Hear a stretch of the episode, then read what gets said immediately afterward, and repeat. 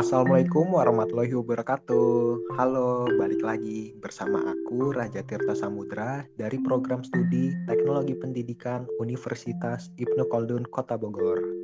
Jadi, hari ini aku mau mereview materi model-model desain pembelajaran yang telah aku diskusikan. Model desain pembelajaran yang paling baik jadi, setiap model memiliki tujuan untuk menghasilkan suatu sistem instruksional yang efektif dan efisien dalam memfasilitasi pencapaian tujuan instruksional. Menurut aku, contohnya seperti model Minerva sering digunakan dalam diklat karena sesuai untuk menghasilkan sistem instruksional yang mengarah pada pembentukan keterampilan kerja karyawan. Lalu apa aja sih persamaan proses dari semua model-model tersebut?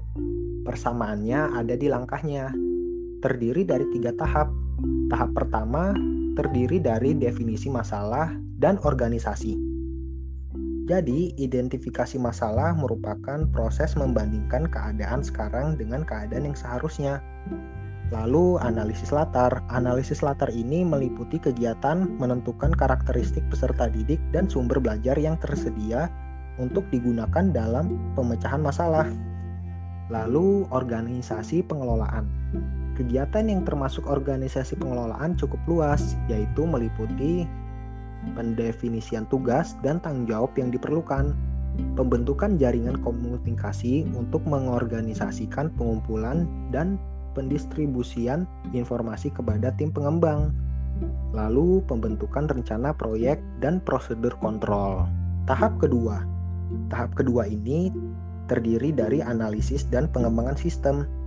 Jadi, hasil kegiatan tahap pertama yaitu definisi masalah dan organisasi memberikan arah kepada tim atau pengembangan instruksional untuk memulai kegiatan tahap kedua, yaitu tahap analisis dan pengembangan sistem.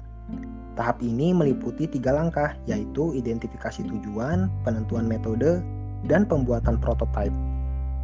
Yang terakhir, tahap ketiga, evaluasi. Tahap terakhir dari suatu proses pengembangan instruksional adalah evaluasi. Hasilnya akan menjadi dasar pengambilan keputusan tentang dua hal, yaitu seberapa baik prototipe instruksional dalam mencapai tujuan dan bagaimana yang masih lemah sehingga perlu direvisi serta bagaimana merevisinya.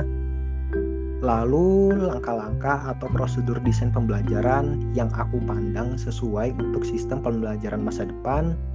Yang pertama tentunya harus mengidentifikasikan tujuan umum pembelajaran. Kedua, melaksanakan analisis pembelajaran. Ketiga, mengidentifikasi tingkah laku masukan dan karakteristik siswa. Keempat, merumuskan tujuan performansi. Kelima, mengembangkan butir-butir tes acuan, patokan. Keenam, mengembangkan strategi pembelajaran. Ketujuh, mengembangkan dan memilih materi pembelajaran. Kedelapan, mendesain dan melaksanakan evaluasi formatif. Kesembilan, merevisi bahan pembelajaran. Dan kesepuluh, mendesain dan melaksanakan evaluasi sumatif. Itu saja materi yang ingin aku review dalam podcast kali ini. Ditunggu ya podcast berikutnya. Bye bye.